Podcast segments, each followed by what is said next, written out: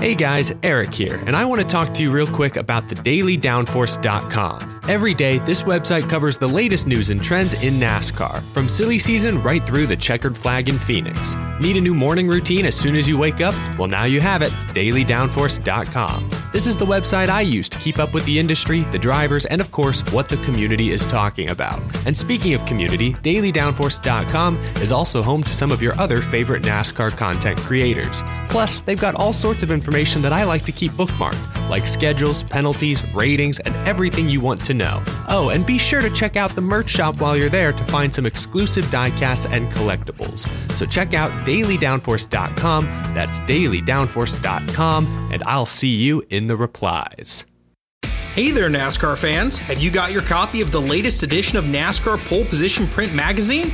If not, there's no better time than now to subscribe at polepositionmag.com. NASCAR Pole Position is the only print magazine covering NASCAR. Officially licensed by NASCAR, NASCAR Pole Position magazine is published throughout the NASCAR season, and each edition is an instant collector's item, packed with great feature stories and photography. The magazine is even mailed to you in a poly bag for those who love to collect NASCAR memorabilia. At polepositionmag.com, you can even find past issues available to purchase. Get your subscription to NASCAR Pole Position and get great NASCAR content delivered straight to your mailbox throughout the season. Learn more at polepositionmag.com. That's polepositionmag.com. Hey y'all, Rick Houston here, and I want to tell you about my new show, the Moonshine and Motorsports Racing Podcast. I've partnered up with the state of North Carolina Department of Natural and Cultural Resources to help uncover the history behind moonshining mountain boys, professional wheelmen, and the backwoods and city lights of the Tar Heel State. In the first episode, I sat down with Winston Kelley at the NASCAR Hall of Fame for a little behind the scenes gossip about Junior Johnson's engineering skills. He's got two things in his hand pipe wrench and channel lock pliers. And they weren't new. They Yeah. had been they had been Yeah. around the block a time or two. Wasn't the first steel they built, I bet. No, no, you know, you ca I think they were they had the, the pliers had been red before, but paint had worn off. And in the second episode, I talked to a professional hillbilly, aka Dr. Daniel Pierce of UNC Asheville, to find out the real history of moonshiners and their battles with the revenuers. He wrote about one of his experience of trying to chase down this uh, this bootlegger in this this souped up car, and he he complained that the government gave him these piece of crap, cheapo cars, and that, that were really no match. But he thought he was doing pretty good, and then the guy just hits it and just takes off and practically disappear. But then the guy makes a bootleg turn uh, and comes back towards him. And i- i- as he said, it was a game of chicken, and I was a chicken. And so he ran off the road. And actually, he was the guy who, who caught Junior Johnson at his daddy's steel uh, when Junior got tangled up in a, in a barbed wire fence. So check out the Moonshine and Motorsports Racing Podcast, available on YouTube, dailydownforce.com, and all of your favorite podcasting platforms. And be sure to check out my regular show on NASCAR history, the Scene Vault Podcast.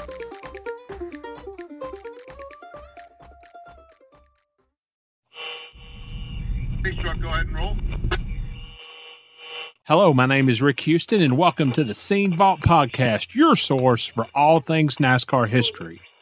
Presented by Las Vegas Motor Speedway, America's racing showplace. There's nothing wrong with being compared to David Pearson. I mean, in my mind. Richard would come up to Daddy and whisper in his ear, Hey, you ain't crap. And Daddy would turn around and say, Oh, you ain't crap. You know, they would they would tease each other like that. I was not happy that he was suspended. Really? I was not. Uh, I honestly think that I was going to win anyway. That was the end of the bananas. Cause I, I- man, that, that tore me up because he had gotten hurt, and I, I, I it wasn't my fault, but I, I, I blame myself for putting those bananas in his seat. The day NASCAR and all of us associated in any way with NASCAR forget its past, that's the day we don't have any future.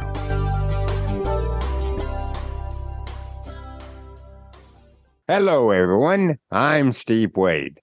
And my name is Rick Houston, and welcome to the Scene Vault podcast presented by Las Vegas Motor Speedway, America's racing show place, and a track that truly cares about NASCAR history. And we are also now a part of the Daily Downforce Content Network. There is no other way for us to start this episode than for you to verify for our listeners that I did, in fact, keep my word and eat liver mush last week. You and Keith Rodden, who is the crew chief for Austin Dillon now, you two are my witnesses. Yes, sir, Rick, you did do it. And I got to tell you something. I'll watch you to eat that stuff, and you try to do it with a your face, but you couldn't do it. You turned green, started washing it down with iced tea, but you swallowed it. You got it down. It did not come back up. So that Rick, you know of. I- let's put it this way. I'm glad I didn't see it. anyway, Rick, yes, you did it. You kept your word. Well, I'll tell you this when they brought the order to the table and I saw that there were two pieces of liver mush on that plate. Ooh. And I like the way you place your order, Rick. You said, burn the taste right out of it if you can. Well, let's just put it this way I did not eat both pieces, but I did eat one entire piece. And I, we've actually had some questions on Twitter about liver mush being the same thing as scrapple. I don't know. I don't know if scrapple is liver mush or if liver mush is scrapple. I, I don't think so. and I don't care enough to find out. I've seen Scrapple, and I- I don't think they're the same, Rick. I have seen Scrapple and I've seen liver mush. I can tell you this: I will never eat either one of them. Well, that being said, even though I did have to eat that nasty mess, I still enjoyed breakfast that day because you were there and also Keith Rodden was there. And we had a great conversation. Oh yeah, absolutely great. Keith told some great stories, no doubt about it. I had a very good time talking with him. I'd never met him before, but this was really enjoyable. Well, he has been one of our biggest supporters on the podcast, on our Twitter feed. Yeah. He was a big supporter when I was doing the whole 5,000 mile nonsense. But that was the first time I had met him face to face. So that was kind Really? of cool. Yeah, that was cool, really cool. I'm glad that he's a big fan of our show. With that out of the way, for the second straight week, I was called upon this past weekend as a substitute pace car driver. All right, can we move on, please? No, we can't. there was a monster truck show and a demolition derby up at the Pine, so I wasn't needed there. But Mark Ebert, who runs Lonesome Pine, he also helps run Pulaski County Motorsports Park up in Fairlawn, Virginia. He texted and said that he needed someone in the pace car there. And what was I going to say to that? I was like, count me in. oh, I know you were all for that. Yeah. my pace car resume is growing. Now, the main events last night were a pair of 50 lap Grand National Super Series events, and Jeremy Mayfield Oh, there's a blast from the past. was in that race. It was kind of cool because Jeremy and I went through the fast track driving school together in 1991. So I taught him everything that I knew about being a race car driver, and he went on to have this great career. Wait a minute, wait a minute. Back that up. You said you taught him everything you knew about being a race car driver? Yeah. So that took about three minutes, and then was did the rest that- of the school. About one minute. but then, of course, getting to know Jeremy at that school, I kept up with him. And of course, he was running ARCA at the time for the Sadler brothers. And then he moved up to the Winston Cup circuit where he started running some races for the Sadlers. And I did a story on Jeremy in 1993 or 94. To my knowledge, it was the first national story that had ever been written on Jeremy. I believe it was, Rick. I know it was the first story about Jeremy I had ever read. And then last night, I get to drive the pace car for a race that he won. He won the second Grand National race last night. And Steve, I got to tell you, man, the way that he won that race was a thing of beauty. He got up alongside the leader with about 10 laps to go, and they ran door to door for a good four or five laps before Jeremy cleared him and went on to win the race. That was classic short track racing. Yeah, as they say, that's racing.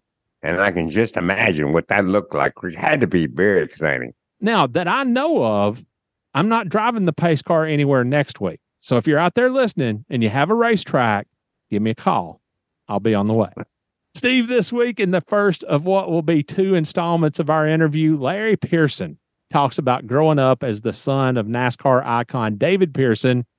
He talks about racing with his brothers Ricky and Eddie, his move up the ladder from Baby Grand to Busch Series competition, his belief that he would have won the 1986 Busch Series championship even if Jack Ingram hadn't been suspended, and his ultra superstitious ways. And Steve, when I say ultra superstitious ways, Larry Pearson is the very most superstitious person I have ever encountered.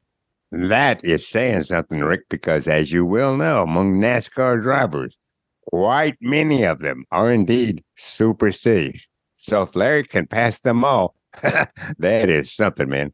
Then in our second segment, we're going to go back to the September 25th, 1986 issue of Grand National Scene.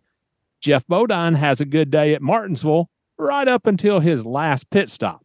Rusty Wallace's crew got him out first, and Rusty went on to capture the victory, much to Geoff's chagrin.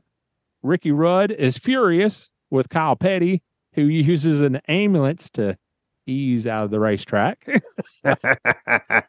Jack Ingram misses Martinsville, but is still atop the Busch Series standings afterward. And Gene Granger has the scoop on all that ailed the Elliotts in 1986.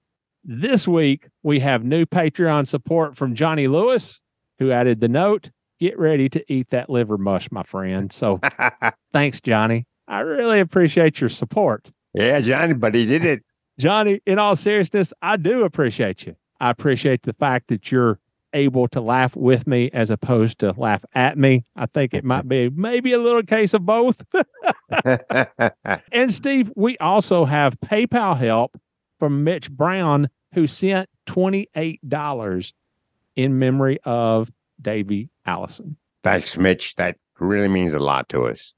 Listeners, you can show your support by grabbing a t shirt or two or three from our online store. You can show your support with a five star rating and a written review on iTunes or wherever you listen to your podcasts at. If you can help us out on a monthly basis, that address is patreon.com slash the scene vault podcast. Or if you would prefer to do a one-time show of support, you can do that via paypal.me slash the scene vault podcast. Liver mush or no liver mush. or venmo.com slash the scene vault podcast. And also, just as a reminder, this show is not affiliated in any way with American City Business Journals, owner of the Scene brand.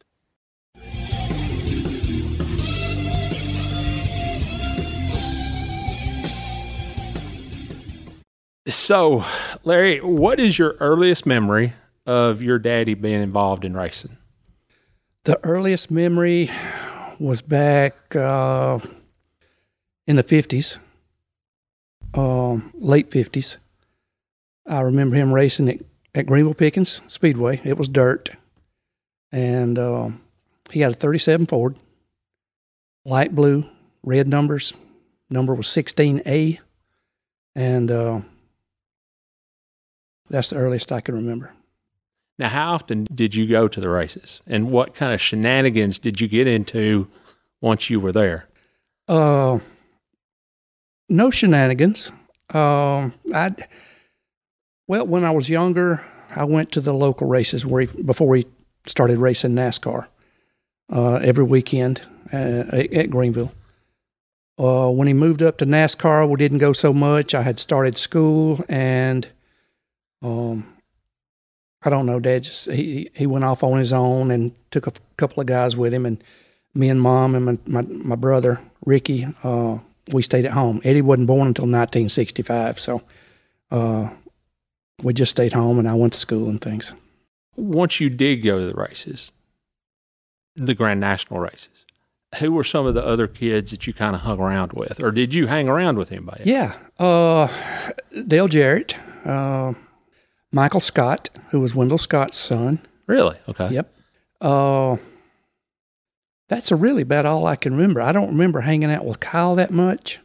Well, you're a little bit older than him, weren't you? Uh, just uh, Yeah. maybe a half a year. But uh, no, I'm teasing. uh, uh, Davy, Davy was younger. Uh, mostly it was just uh, Dale Jarrett and Michael Scott. And we used to set cups up in the infield and we'd have foot races around in the dirt and race around those cups on foot. And uh, that was a lot of fun back then. I mean, that's all we had to do. Tell me about the families. How how much did you hang around each other in the infield, picnicking or, or anything like that? Did you ever do much of that? No, not with the race drivers, Okay. uh, families. No, we never did that. Uh, normally, we would just have our own little picnic. Mama would uh, would cook or make sandwiches and stuff and drinks for us to, to eat, and uh, we just ate amongst ourselves. Now, was that by design, or were you just introverted, or did you not want to pal around with anybody, any other drivers, Uh, me, families? Well, the family. my family. Yes. I thought you were talking about Dad's family. Yeah. Yeah. Well, yeah, which one? Dad's fa- when you were a kid going to the races and not going to picnics or not hanging around the other families, was that because your daddy didn't want you hanging around anybody? No, Okay. no. I mean, he didn't care if we hung out, Yeah. uh, but mostly it was just the kids. Okay. that hang out. Uh, Mom pretty much stayed to herself, as did Linda Petty and, and Martha Jarrett, and uh, they. I, I don't remember anything about them actually hanging out together, uh, but us kids, we did. Tell me a really good Dale Jarrett story from back then. I could outrun him. All right. Other than that, I really can't tell you. I mean, that was a long, long time ago. Uh, I really don't know. I mean, he was a super nice guy. He was fun to hang out with, as was Michael Scott, and uh, we just, we had a good time together as far as playing around in the infield. How soon did the racing bug hit you? When did you know that you wanted to race? I knew that I wanted to race cars when I was a junior in high school. Uh, I tried to go to as many races as I could, or as many races as my dad would let me.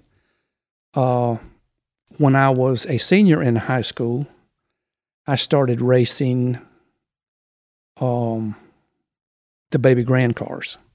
And how that started was my dad had a, a, a race up in Asheville, North Carolina, a sportsman race and the baby grand cars were racing up there. And David Watson had a car painted up like Dad's 21. And Dad went and asked him, could I practice in the car? And I went up there and I practiced, you know, run a couple of laps, and everybody was passing me on every side. And apparently I wasn't going fast enough. And uh, it was very nerve wracking. So, you know, I, did, I really didn't know after that if I wanted to race.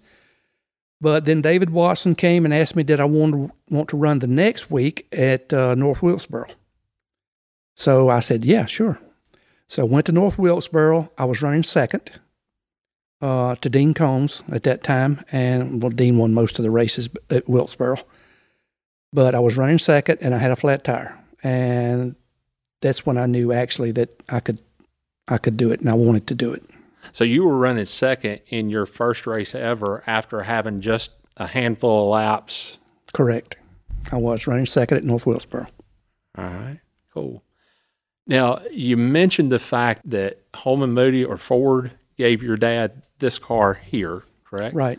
How much did that have to do with you wanting to get into racing? Well, that particular car, which is a 68 or 69 Ford Torino, it has a 428 Cobra Jet engine, and I drove it to high school. And I was racing, me and a friend of mine was in the car coming back from a football game, and I was racing uh, a Mach 1, and I got up to 140, and I backed out of it. And of course, we beat beat the Mach one. He got off the next exit, and we kept going. And I just wanted to see how fast I could go. And at 140, I I backed out, and I just I don't know. I just it, it was it felt really really good to run that fast. And uh, Now at 140, you weren't pegged though, were you? no, I was not. I was not pegged at 140. It would have kept going. The speedometer went all the way around, and then some more, and that was enough. How did you wind up behind the wheel racing and Ricky and Eddie turning riches? Well, Ricky had always been interested in uh, mechanics, the mechanic side. Uh, when Dad would work uh, on his sportsman car, Ricky was the crew chief, and he seemed to take an interest in that. And he learned a lot. He also learned a lot from other teams that he worked for or would go to the races with. He would go with Butch Lindley, he would go with Jack Ingram, uh, and they taught him a lot also but most of it came from my dad. And uh, I always wanted to be a driver. Ricky did try racing uh, one time in the Baby Grand Division. Dad built him a car. And at North Wilkesboro, also, um, Dad and Ricky had gone to Las Vegas. Dad was getting a uh, an award or something out there, and they were having a race at North Wilkesboro. The car that I was driving was torn up uh, from a previous wreck and wouldn't be ready. So I asked Dad and Rick, could I take Ricky's car to North Wilkesboro and race it? And they were hesitant, but I took it anyway, and I crashed it. I uh, well, I got spun out Yeah. and backed it into the wall, and destroyed everything about that car. And so Ricky's racing career was over. Uh, and just, uh, I mean, he just decided that, you know, he was going to work on cars. And I can say that with, without him, I would not have won as many races as I did and wouldn't have won two championships. I mean, he was the, the spark plug behind the race team. You talked about getting into baby grands. Was there ever any consideration into actually just going ahead and jumping into the what was then the Winston Cup division right off? Because that was at a time when you could kind of sort of do that. Yeah, no, I uh, first of all I didn't want to, and second of all, my dad wouldn't let me. He would not let me race up into Winston Cup until until he felt like I was ready, Okay. and I felt the same way, which was 1989. Right.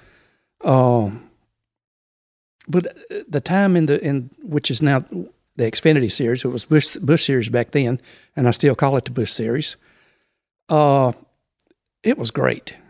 I mean, racing for your family, being around with your two brothers, Ricky and Eddie, and the guys that we had working with us at the time, which was only a couple, not like today where you have hundreds of people working.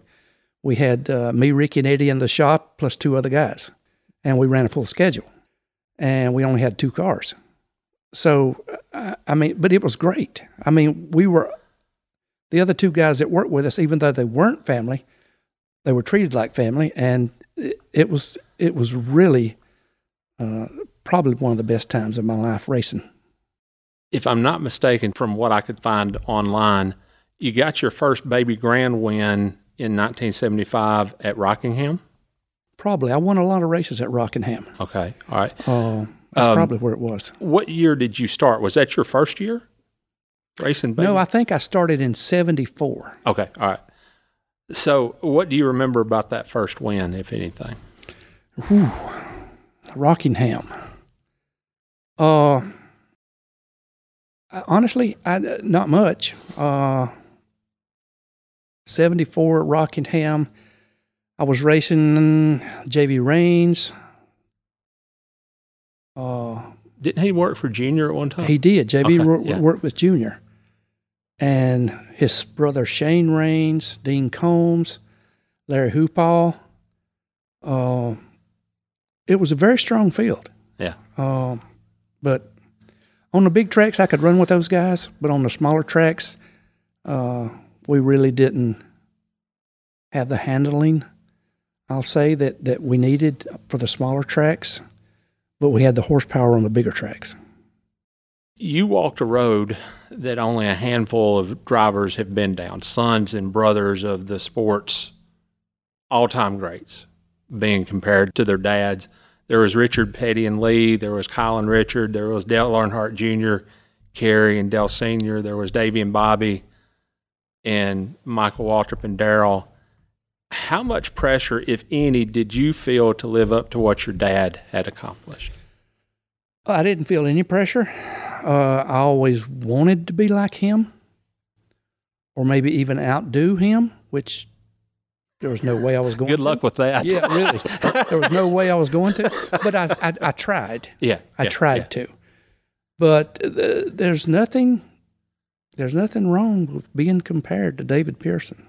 I mean, in my mind, uh, that was my goal to be like him, to try to win as much as him, to win as many championships, and uh, but you know, it just wasn't meant to be. But I'm very satisfied with what I've done in racing. Did he offer help very often, or did he expect you to figure it out on your own? Uh, he offered help when I asked. Okay. Uh, the biggest mistake that we made was letting him be my spotter.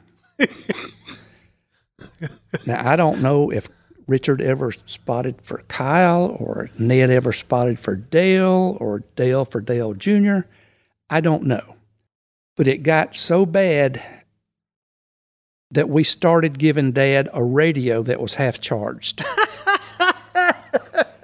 and his radio would go out. And then he started asking for two radios. And we started giving him two radios that were half charged, just so I wouldn't have to listen to his. I'm going to tell you one more time, boy, how to get into that corner. we was at Charlotte, and that's what he told me. Come over the radio, and he said, "Look here." He said, "Get into that first turn. You have got to get higher to enter the corner."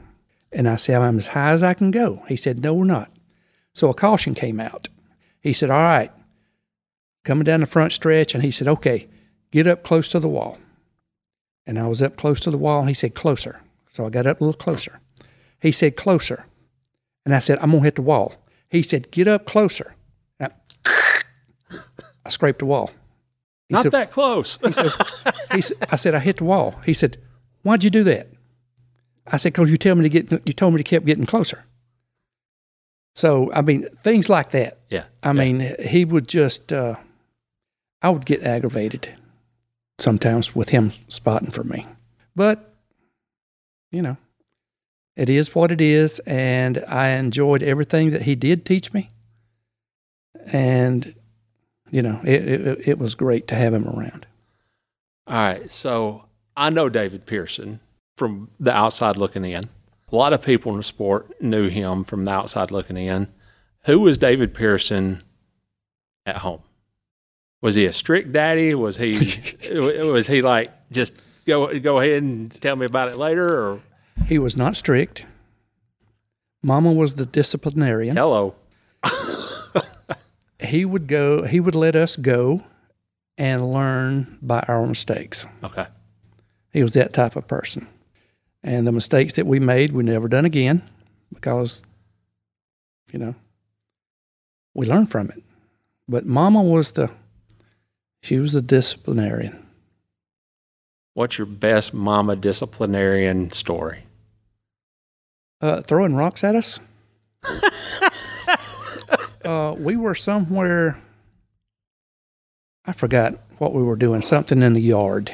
Yeah. And she was telling us to come in the house, you know, not to get grass stains on our jeans. And we didn't care. I mean, man, when I was little, we had holes in our jeans, Well, ripped jeans now. That's the fashion. That's a fashion now. My God, if I'd have kept them things, I could have made hundred dollars off each one, each one of those jeans now.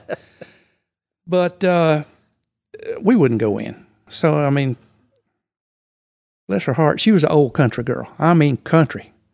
And so she just picked up a pile of rocks and started throwing them at us, and to make us come in the house. So How many rocks did it take? just a couple. She was a pretty good shot. Sometimes there just aren't enough rocks. Yeah. From what I found online, also, you had at least some sponsorship from the Baby Grand Days from Louise Smith. Yes. Now, how did that come about? I had known Louise a while before I started racing. I knew her from the racetracks from because she would always go to most of the races, and I'd known her for a while, and we became pretty good friends. So I just asked her to, you know, buy me a set of tires here and there, and she was she was able to do that. Uh, tires for the baby grand cars they were only hundred dollars a piece, so I mean that's four hundred dollars. Yeah. and uh, so she helped me out a lot, a lot doing that. What kind of person was she? Louise, very giving, very giving person. Uh, she was sweet. Uh, she'd take a drink every now and then, and uh, very funny after she did that. Very funny person. After she did that. After she did that, she was she was fun to hang around. Now, did she offer any driving advice? No, Really? no. Okay. Louise never offered any advice at all as far as driving. Uh, don't know that she could. Uh, her cars were a lot different.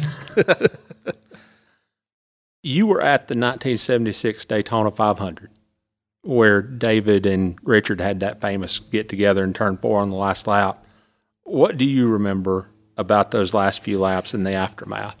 Well, I noticed that uh, Richard was pulling away from Dad a little bit, with about three to go, maybe. Um, on the last lap, going down the backstretch, I was in the pits. Eddie Wood looked at me and he said, "David said he can't get him." So I did. I I knew then that you know it was probably going to finish second. Uh, you couldn't see turn three and four. So I had no idea what was going on. And uh, all of a sudden, I heard the crowd jump up and yell. So I knew something had happened. And then I saw Richard's car coming down the front stretch, spinning against the wall and stopping the infield. Still didn't see Dad. And then all of a sudden, here he comes through the infield grass and, and crosses the finish line. And that was a uh, big, big day. Obviously, everybody knows David Pearson, Richard Petty. Richard Petty, David Pearson. They know about all the first and second place finishes, and they know that there was a friendly rivalry. I don't think it was ever overheated or anything like that. How did you feel about Richard Petty? Did you ever think, hey, you can't race my dad like that or anything like that? No, Okay. right. no, never. Uh, Richard was a he was a, a clean race car driver, Okay. and Bobby Isaac was my dad's best friend when they started racing together. They traveled together. I mean, they they not in the same room, but they stayed at the hotels, the same hotel together. They ate together, and when Bobby died, um, he became close with Richard. And to be honest with you, they were they were not brothers, but they acted like it. Really? Yeah. They Richard Petty and David Richard Petty and David Pearson were Wow. really, really friendly and close. They really was. And they never raced each other dirty. Um, I mean, you have to earn respect Right. out there racing. And uh, so they raced each other clean. And Daddy knew that if he, he if he was going to win, he had to beat Richard, except at Darlington. And for some reason, he knew he was going to win Darlington. But uh, yeah, they were very, very close. Did they actually hang out or I don't think they actually Okay. hung, out together, Okay. uh, except at the racetrack. Right. And Richard would come up to Daddy and whisper in his ear, "Hey, you ain't crap." and Daddy would turn around and say, "Oh, you ain't crap."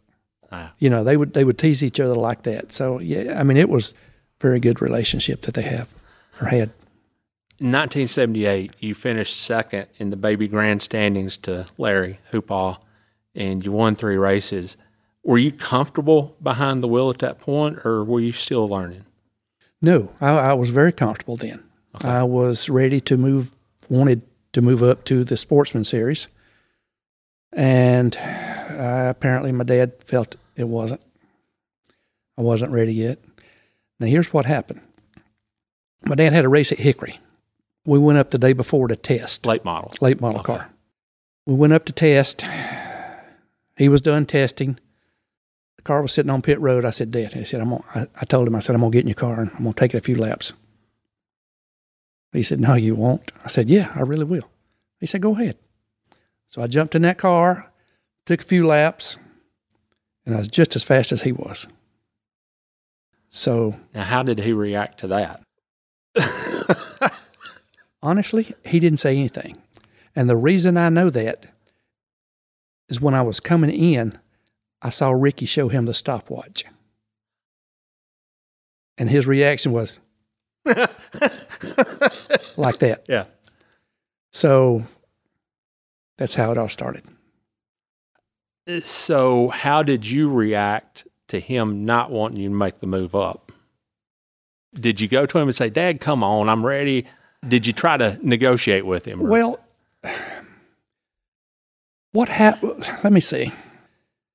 I was also, during my baby grand racing, I was also running a sportsman car at a little track up in Harris, North Carolina, which is only about 45 minutes just across the border in North Carolina.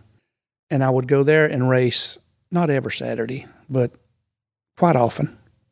And you would have big time guys show up there when they had a double points race. Uh, Morgan Shepherd, Butch would be there. Don't know that Jack ever came. Bob Pressley, he would come, and I would have to race against those guys. I finished second every dead gum time to them guys. Every dead gum time. And so I got used to running faster cars at the time. And in 1982 or 83, Dad let me race at Charlotte. I mean, that wasn't my first race, but he let me race at Charlotte. And I don't know what happened, but I don't know. I did race. I don't know where I finished or how I finished or whatever. we kept running into the wall. I did that a lot. yes, I did. I crashed a lot. Oh, man. So, when you did make it to the Budweiser Late Model Sportsman, Busch Late Model Sportsman, what's now the Xfinity Series in 1982 and 83, were you still racing Baby Grand or were you still running the sportsman car? Or No, Okay. no. When I moved up to the Busch Series, I stayed in the Busch Series. Okay. How much of a step up in competition was that for you? Ooh, big time. Big time tough. The first race that I ran in the Busch Series was at South Boston, Virginia. And you had Ingram, you had Tommy Ellis, you had Houston, you had, I think Sam was running then, Sam Ard. Uh, I don't know. I mean, it was, unbel- I finished 14th. Yeah. That's just to let you know how bad it was. And which I don't know. I, I was wanting to finish better, but you know, 14th in your first race, I don't guess that's too bad. But after that, after that race, I was, I knew right then that I could, I could do it. You did get your first Busch win at Hickory in 1984, and then you got another couple of wins the following year, and you finished third in the standings behind Jack Ingram and Jimmy Hensley. What did that do for your confidence? Had you arrived at that point? Well, I hope so. I mean, I, I was, I was trying to. You, you never know if you've arrived or not. Yeah. It just depends on how your competitors treat you and how they race you. Uh, but I, they race me with respect, and I race them with respect, and I- I, I felt very comfortable racing around those guys. Um, but you go to different tracks, and there was always someone, someone else to beat. Like at Hickory, Orange County, and well, some more tracks, I guess, you had to beat Jack.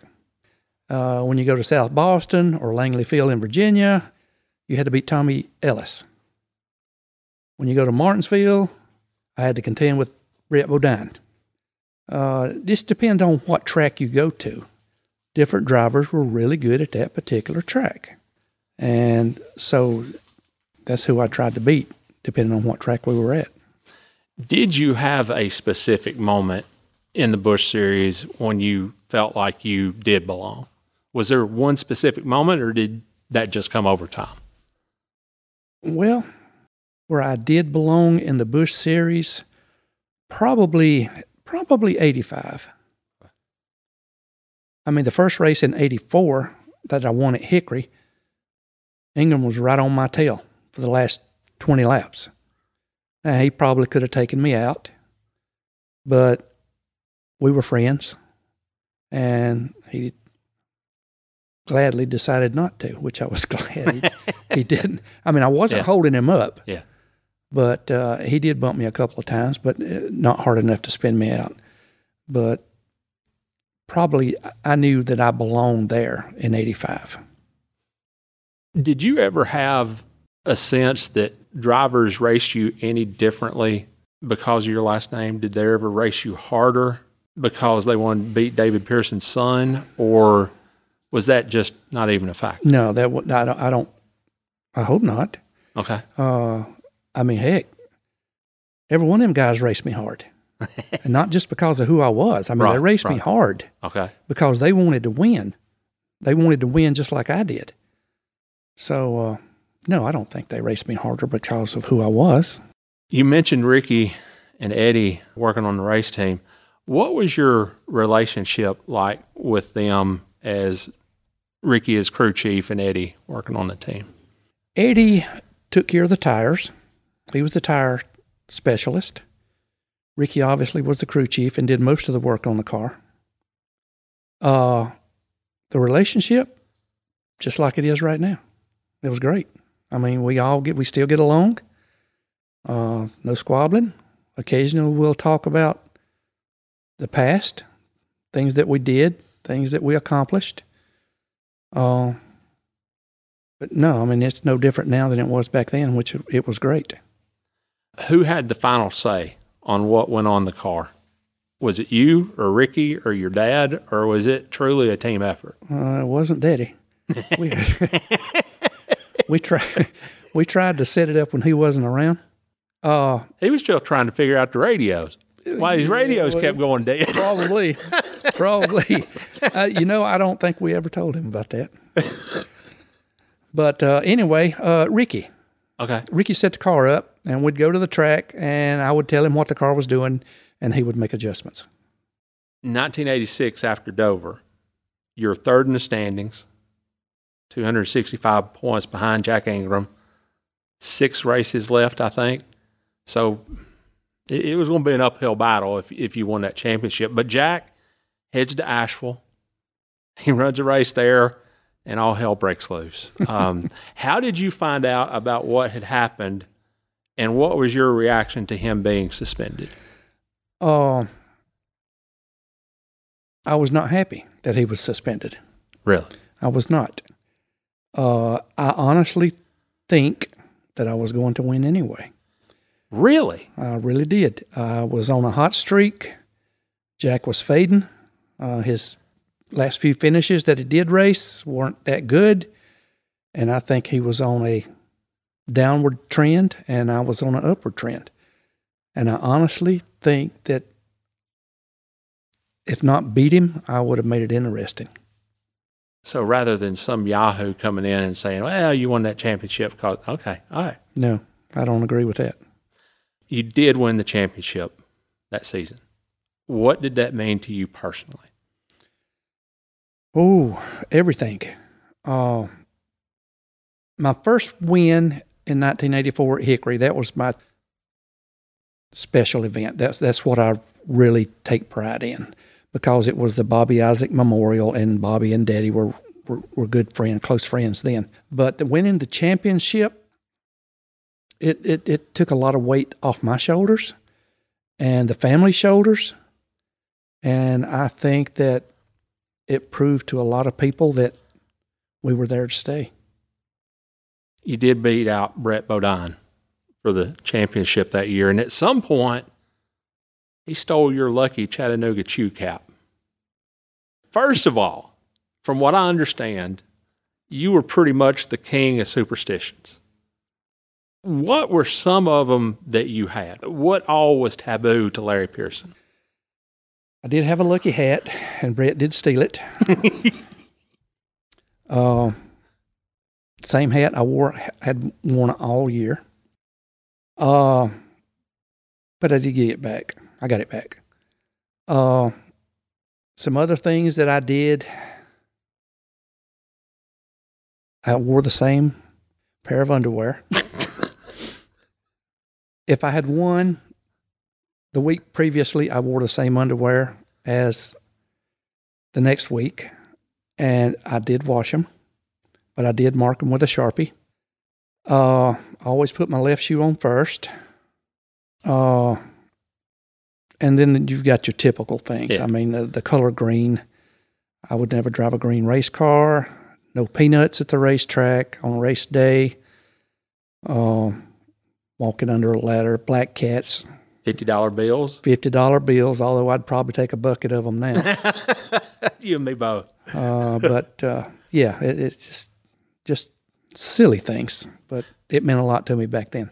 How did that come about? Was that at least in part from your dad, or did it just develop over time with other people? Uh, the hat and underwear thing came. I, it was from me. Okay. I did that.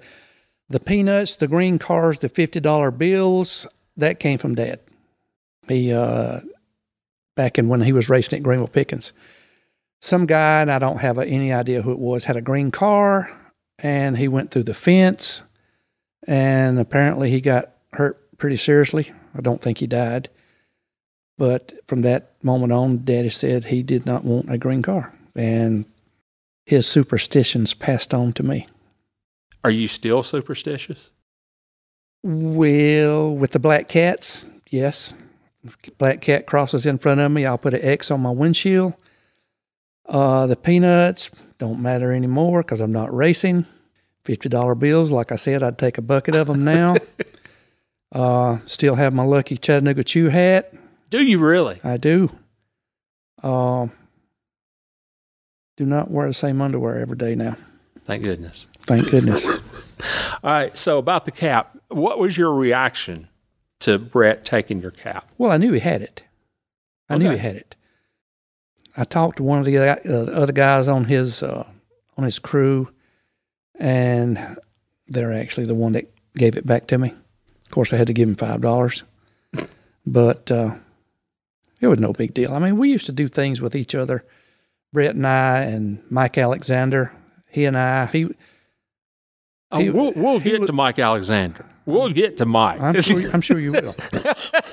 and uh, but we we were we were jokesters. We used to play with jokes on each other all the time. Nothing serious that would hurt Right, anyone, yeah. except the one time. Uh, me and Mike Alexander, we we were running terrible. If I was running terrible, I'd get a bunch of couple of bananas and put in his seat. Try to get the monkey off your back right. and he would do the same thing, put bananas in my seat, and you know, just to get the luck away, bad luck away from you. Uh, I forgot where we were racing, but I had a terrible week, and I would, went up and put bananas in his seat. And the next week, he went somewhere to race a all pro race or something The snowball derby. snowball derby. Yeah. Is that where he got hurt? Yeah, yeah, Mike got yeah. hurt there, and uh, that was the end of the bananas. Cause I, man, that, that tore me up because he had gotten hurt, and I, I, I it wasn't my fault, but I, I, I blame myself for putting those bananas in his seat, and that hurt. That that hurt bad.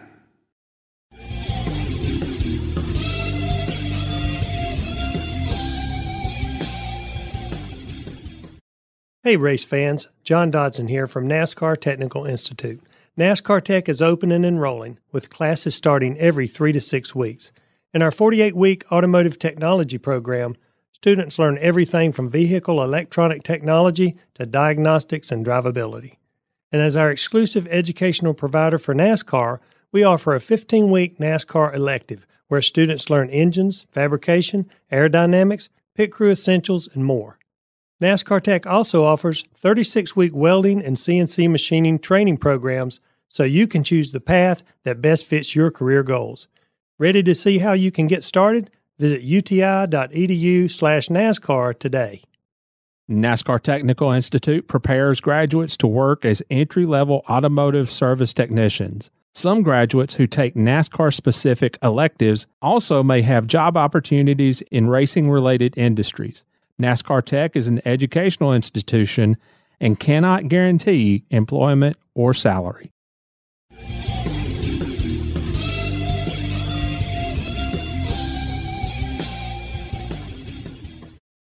This segment is brought to our listeners by Las Vegas Motor Speedway, America's racing showplace. Larry Pearson is part of a pretty exclusive club in NASCAR, and only members of that group truly know what it's like to be at that particular party.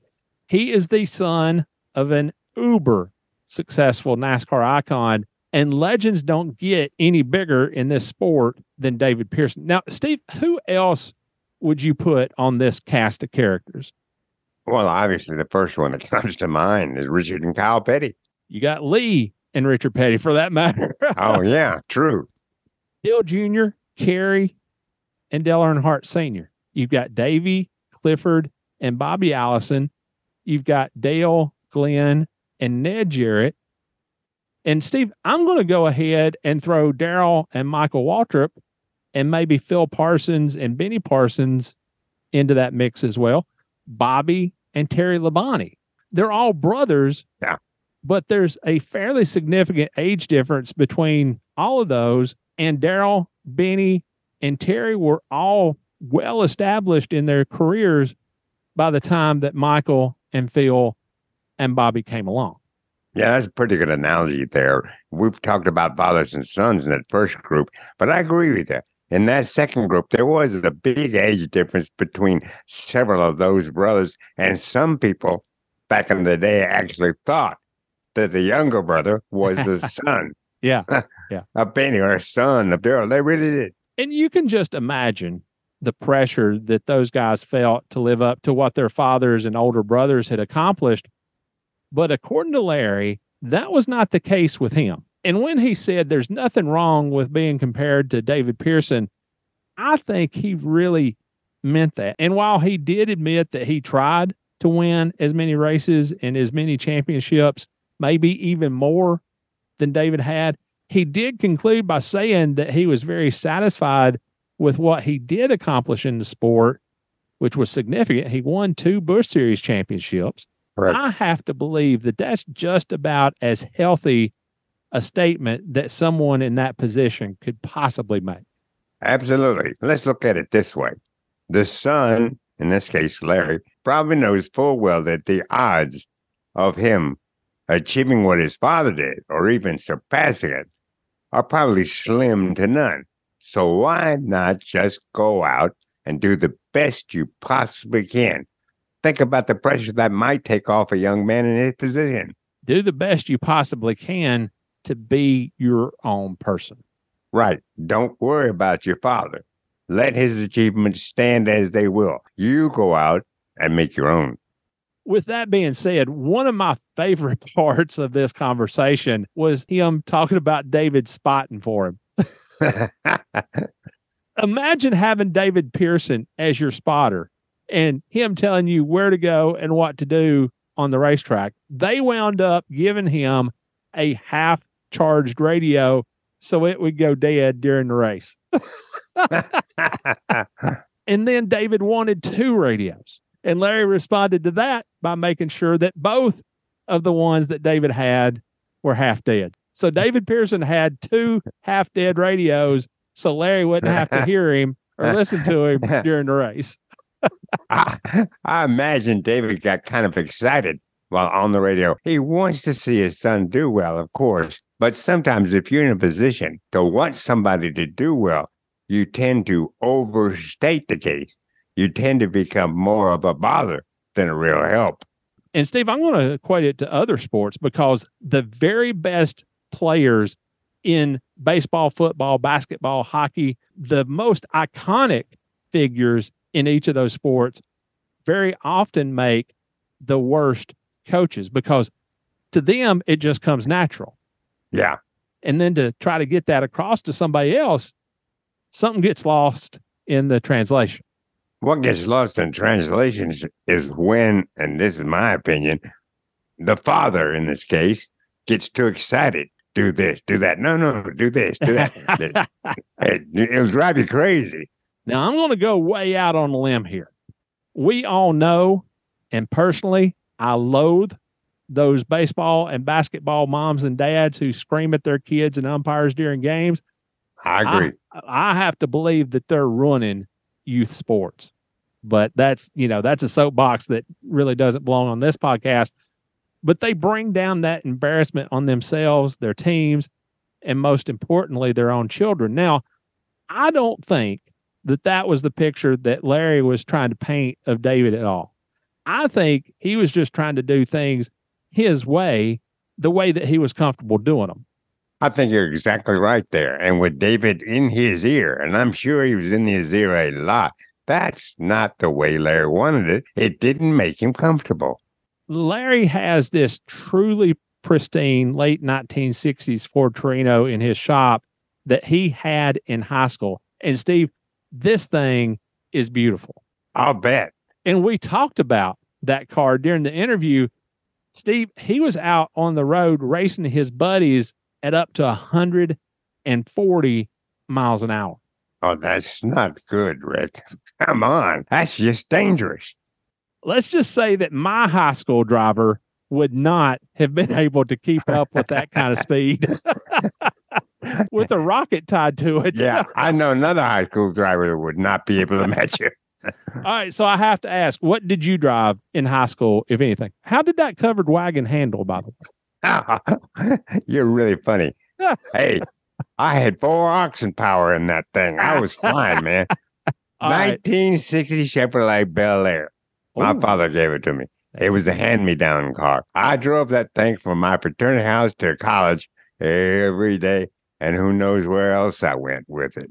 But it lasted through college, four years. when I got to drive, my parents had a 1976 Jeep Wagoneer with rusted out quarter panels. I mean, it was possible to sit in the back seat and see asphalt from inside the car. I took my driver's license test in this thing, and when I tried to ease away from the curb to start, I pressed the accelerator, but nothing happened. I pressed harder and still nothing. So finally, I basically just stomped on it and away we went all of a sudden. I just about laid tracks out of that place, but I still passed.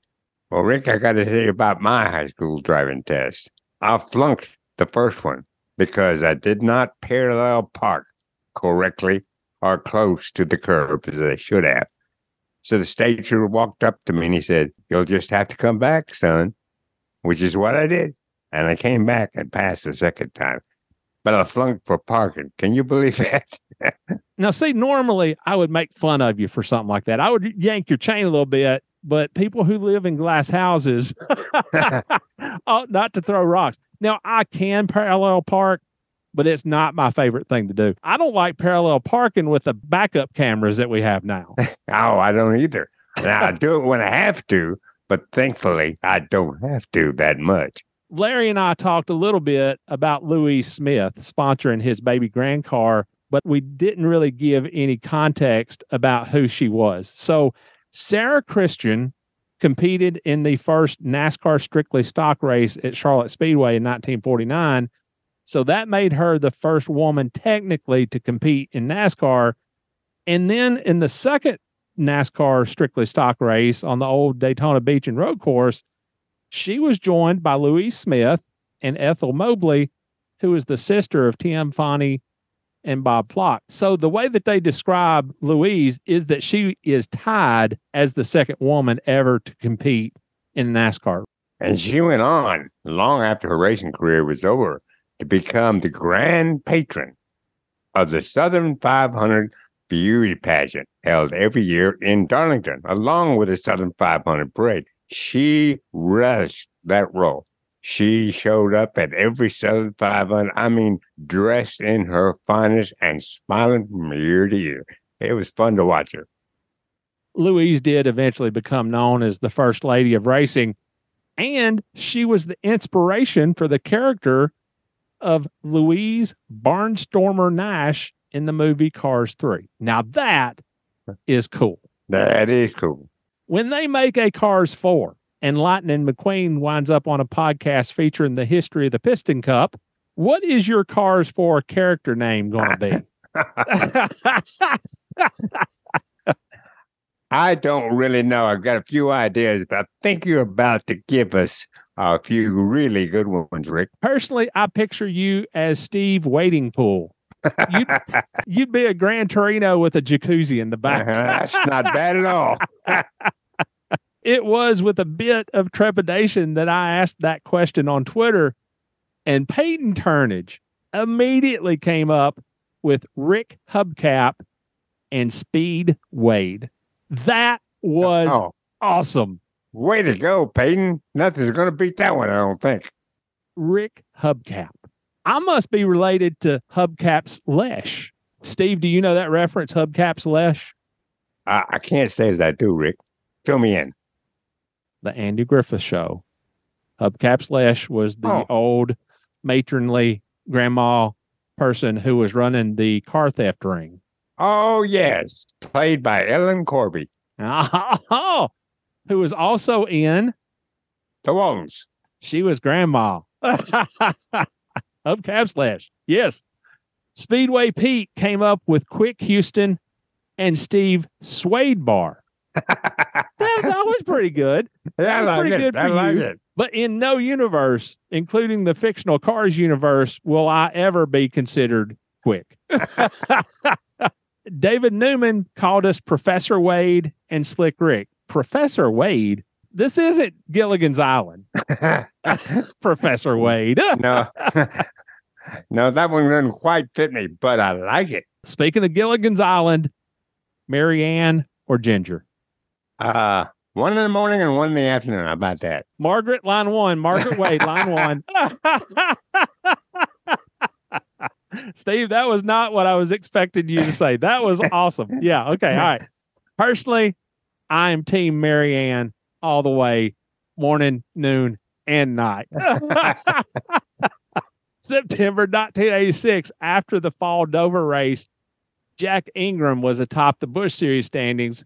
Brett Bodine was second, and Larry Pearson was third. That much is definite. According to Racing Reference, Jack led Brett by 250 points and Larry by 282. However, in second to none, the preeminent authority on all things having to do with the history of the Busch Series. No argument here. No argument. it's no fun if you don't fuss. Okay. it's no fun if you don't fuss at all. And from the original race reports that I have from back then, Jack led Brett by 246 points and Larry by 265. So I don't know where that discrepancy comes from, but I do have a source and a reliable source, I would think, that did say that there was a little bit of a difference in their points leads. Also, Racing Reference shows that only five races were run that year after Dover, yet Second to None reports that six races remained on the schedule after that event. Now, again, I don't know what caused the discrepancy in points, but I can point you to the difference in the number of races remaining that season. There was a 200 lap Busch Series event scheduled for October 11th at Hickory, and Brett captured the pole position for that event during qualifying. But this is where things get interesting. Patty Moise wrecked during practice and damaged a light pole. And I was told by a longtime Busch Series official that someone from the track was then caught taking a chainsaw to what was left of the light pole so there wouldn't be enough light to run the race the next night because the track could not or would not pay the $35,000 purse. well, there's some skullduggery going on there, don't you think, Rick? The race was canceled with no makeup date. Ah, so therein lies the problem, right? The day after the Dover Busch Series race, Jack went back to New Asheville to run a late model race. He and another driver by the name of Ronnie Pressley, who is Robert's cousin, got into a scrape. Jack wound up going the wrong way on the racetrack and he rammed into Ronnie and he caused Ronnie some injuries. Yeah, I saw the film. That's exactly what he did. Now, they weren't life threatening injuries, but Jack insisted that it was an accident. Chaos ensued. Jack was put in handcuffs. There was dang near a riot. And as a result of all this, Jack was suspended for two Busch Series races for something that happened in a late model event.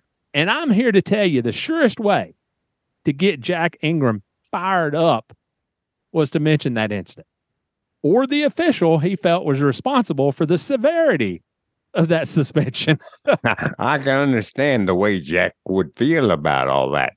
I think, though, that in this particular instance, you have to remember that Jack Ingram was a prominent NASCAR driver and personality.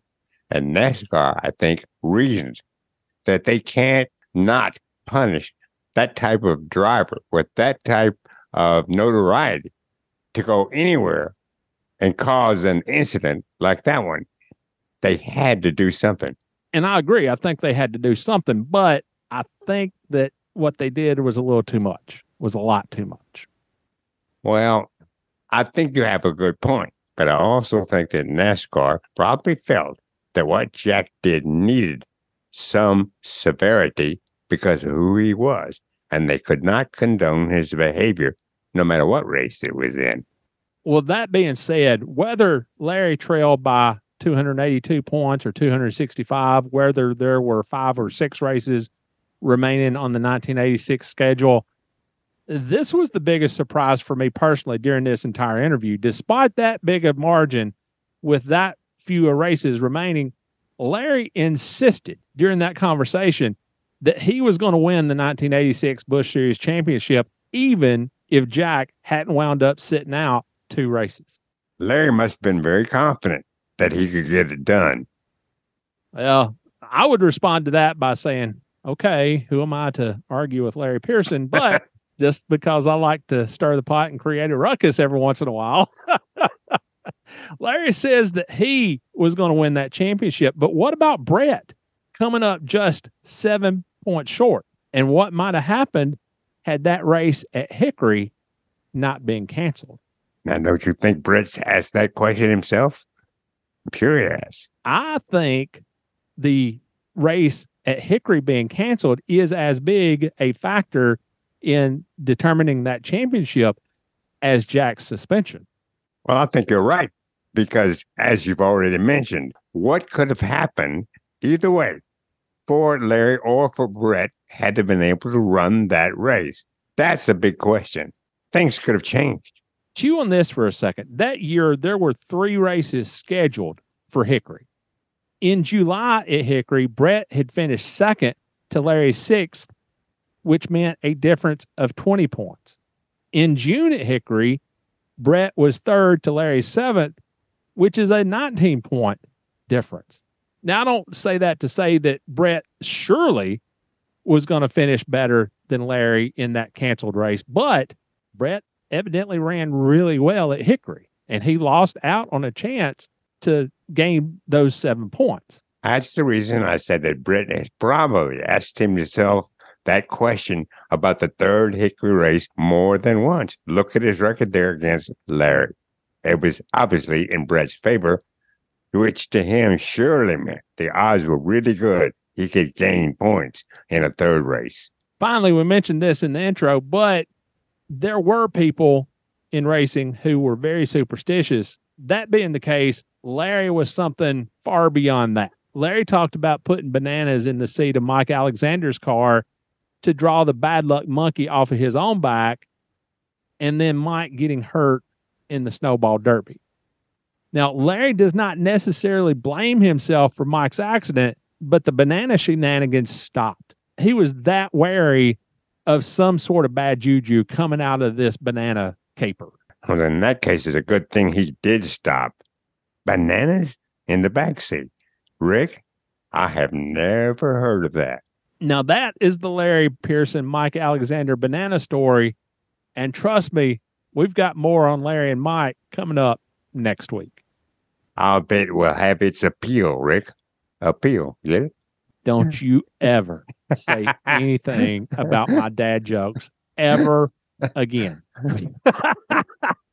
that, and I'm sorry I didn't come up with it myself.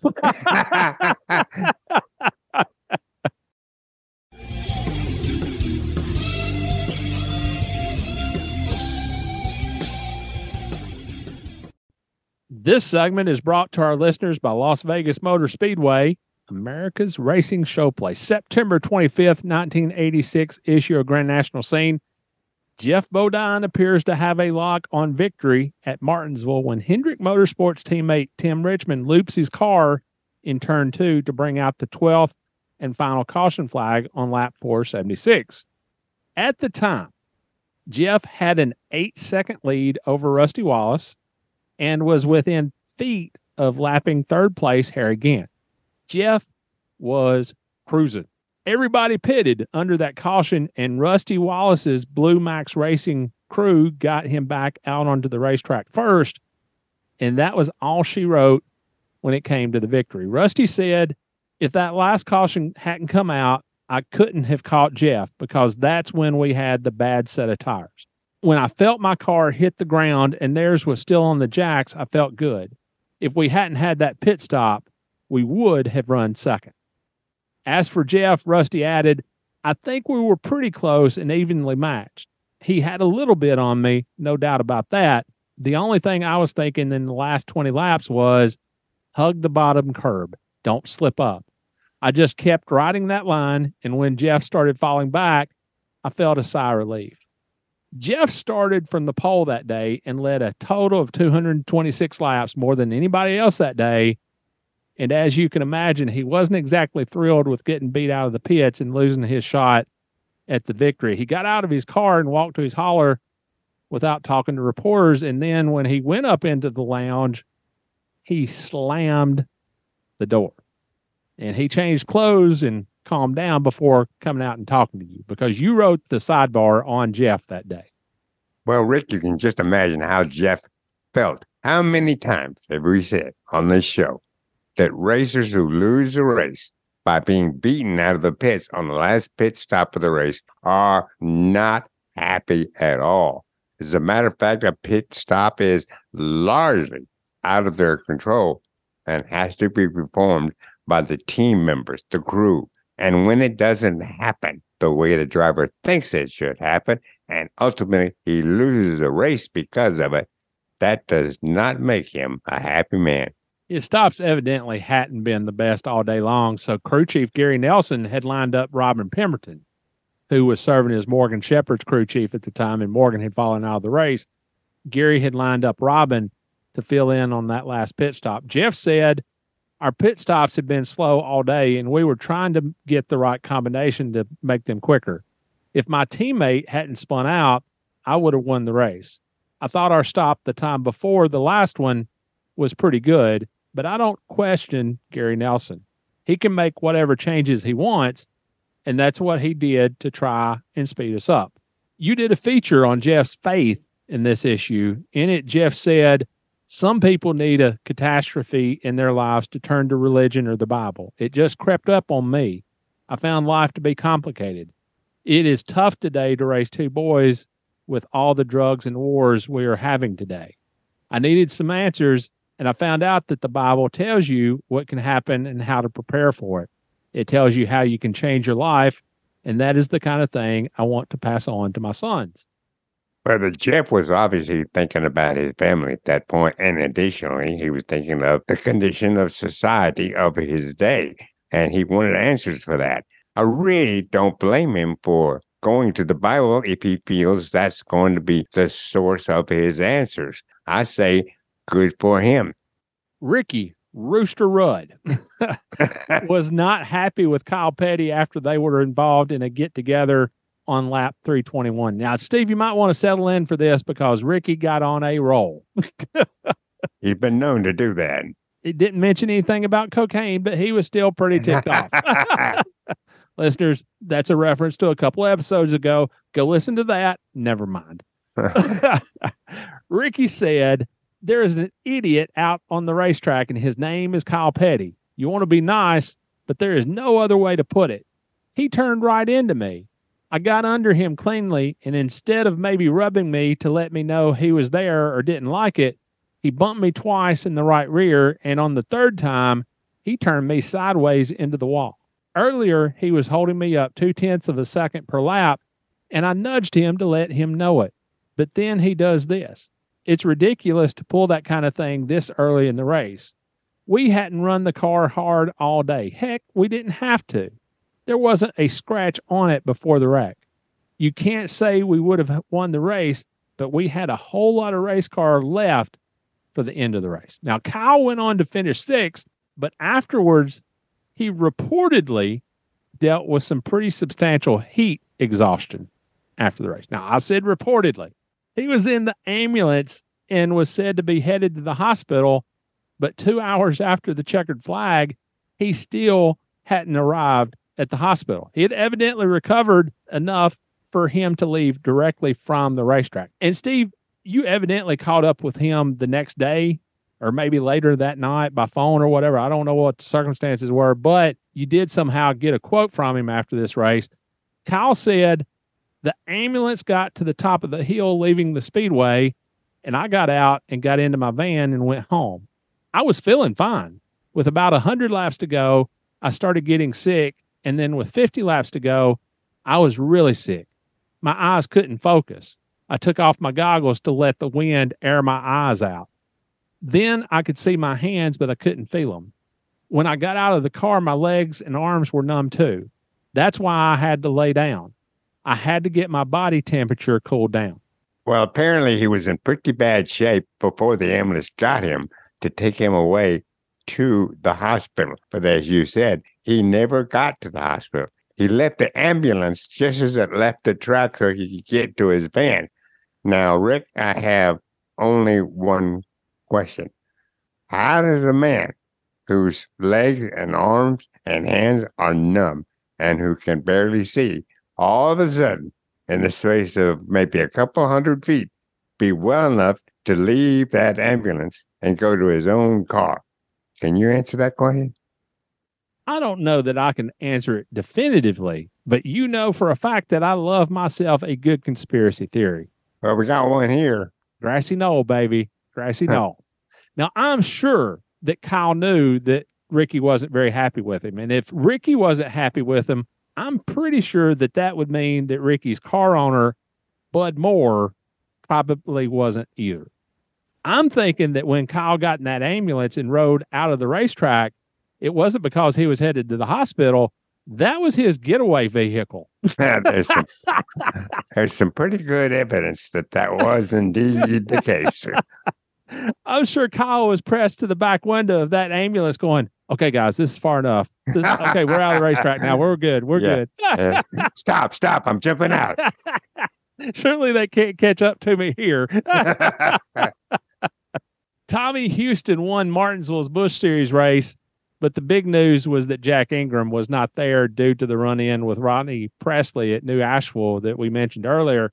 Larry Pearson finished second and Brett Bodine was fourth, but afterward, Jack was still the point leader by 90 over Brett and 112 over Larry. Jack was originally suspended indefinitely, which meant that there was no set length of how long he would be suspended. Larry won the next race at Orange County while Brett was third. Brett went to the top of the point standings after Orange County by seven over Larry.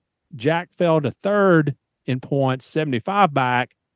And I guess it was at that point that NASCAR evidently went, okay, now we can let Jack back on the track. Well, Rick, what I think happened here was NASCAR saw that Jack fell from first to third in points because of the suspension. So it called it off. It said to itself, I'm sure, okay, he was the leader. Now he's not. We've punished him enough. That was just too severe. Well, okay, Rick, but I'm just telling you. A personality with the status of the driver that Jack had has to be called to question when he does something that's wrong, no matter what race it's in. That's the way NASCAR felt. Gene Granger had a really good column about Bill Elliott's 1986 season to that point. Bill had won two races to that point in the 1986 season, which would have pleased a lot of drivers. But after 1985 and the Winston Million and Awesome Bill from Dawsonville and all that stuff, anything short of that, I'm sure was going to be considered a slump. I don't know that I know this, but according to Gene, it was no secret at that time that Bill had been offered $500,000 to move elsewhere in 1986 with Ernie Elliott supposedly getting $200,000 to join him. Who made that offer? Do you know? No, I don't, Rick. I never found out. I only had one theory. This was in 1986, correct? That he was offered the deal to go to somewhere else. At that time, Darrell Waltrip was in his last year with Junior Johnson.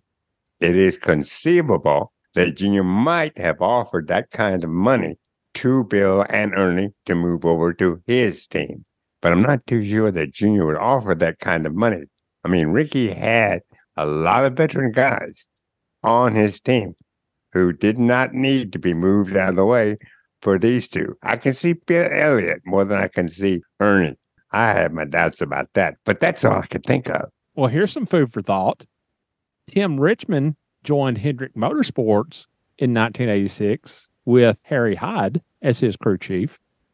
I wonder if Rick Hendrick made the offer to Bill and Ernie.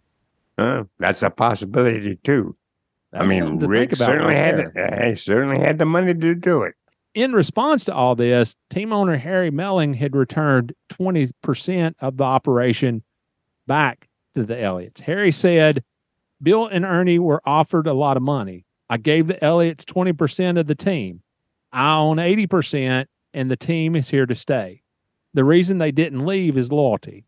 I'm not paying them anything like they were offered, but they have an interest in the team. So Harry Melling is confirming that somebody Right. made an offer.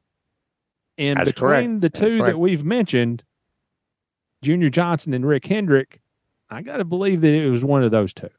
Theoretically, I think that's the case, Rick. But Harry made the smart move here by giving them 20% of the team. That means that they now have a stake in that team. And that means that not only are they collecting pretty good salaries, with this 20% stake, they need to work hard and do as well as they possibly can because that means a whole lot more money the better they do. There had been rumors that Harry hadn't taken care of the troops, so to speak, after the team won the million dollar bonus the year before. Harry insisted that that was not the case. But complicating matters over and above everything was the fact that Ernie was dealing with mononucleosis. When Bill won at Michigan that year, Ernie skipped Victory Lane to go lay down in the truck. Harry continued, If Ernie was unhappy, I would know about it. Ernie is the boss of the racing team, but he's still sick. He was so sick at the last Michigan race, he could hardly stand up. He still has what he had at Daytona in February when he was hospitalized. Which, if you stop and think about it, Rick, Ernie being that sick for the total part of the year, uh, gosh, I know that they were not happy that they could not come close to 1985. But with Ernie feeling that way, well, I'm not using that as an excuse. That's the reason, if you ask me. That's one reason why the team wasn't up to the level it wanted to be.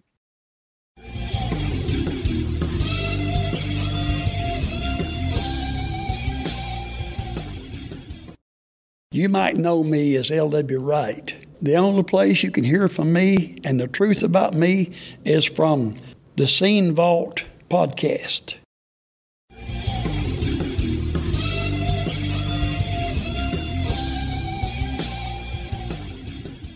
Hello, Scene Vault fans. This is Brian from Speedway Screens. And if you're enough of a NASCAR historian to be listening to this podcast, there's a good chance a piece of the past you've been on the hunt for is in my shop.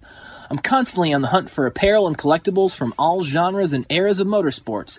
So whether it be cup cars, dirt modifieds, dragsters, or monster trucks, I've probably got something for you. Check out my inventory at speedwaytsj.etsy.com and be sure to follow me on Instagram and Twitter at Speedway Screens for the newest items as soon as they drop and for a peek at what I keep for my own collection. As a special thank you to listeners of this show, just enter SCENE at checkout for 10% off. SpeedwayTSJ.etsy.com. That's SpeedwayTSJ.etsy.com.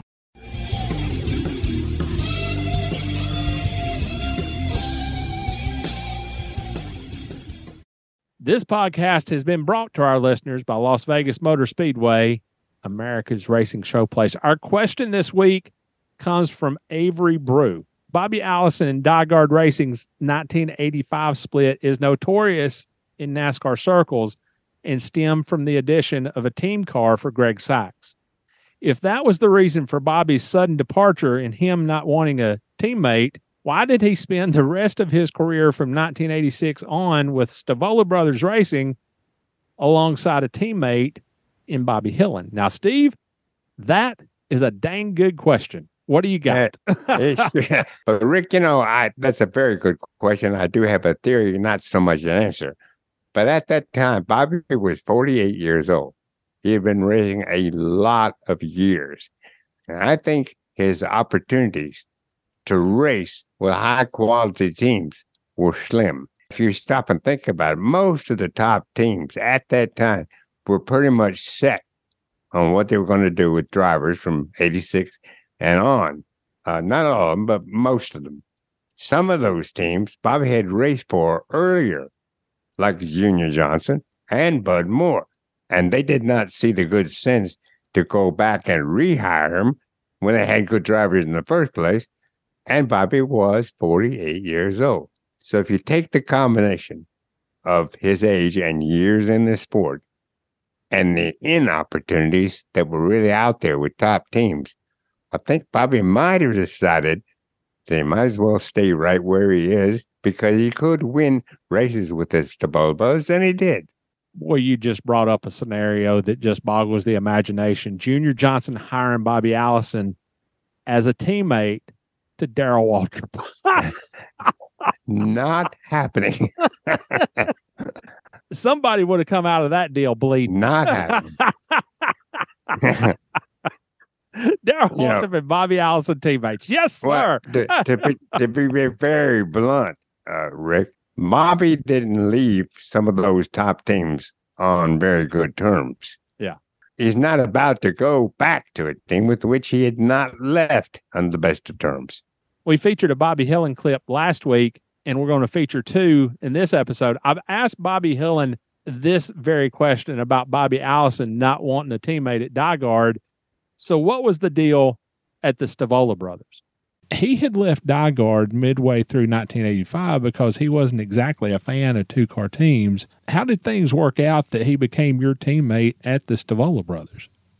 Well, I think you know, you know, look, there's a lot of stuff happening behind the scenes that I really didn't know about. Um, I don't think Bobby wanted two car team in Stavolas either. But it's just, that was the way it's going to be, and uh, and and that was a struggle for us. And and um, but you know, it, at the end of the day, it was what it was, and, and we got through it. And you know, what probably wasn't the best scenario for me uh, long term. It was really good for me short term because it helped put us on the map. Um, but probably wasn't the best scenario for me long term. And my follow up to that question was Did Bobby Hillin consider himself a test driver for Bobby Allison?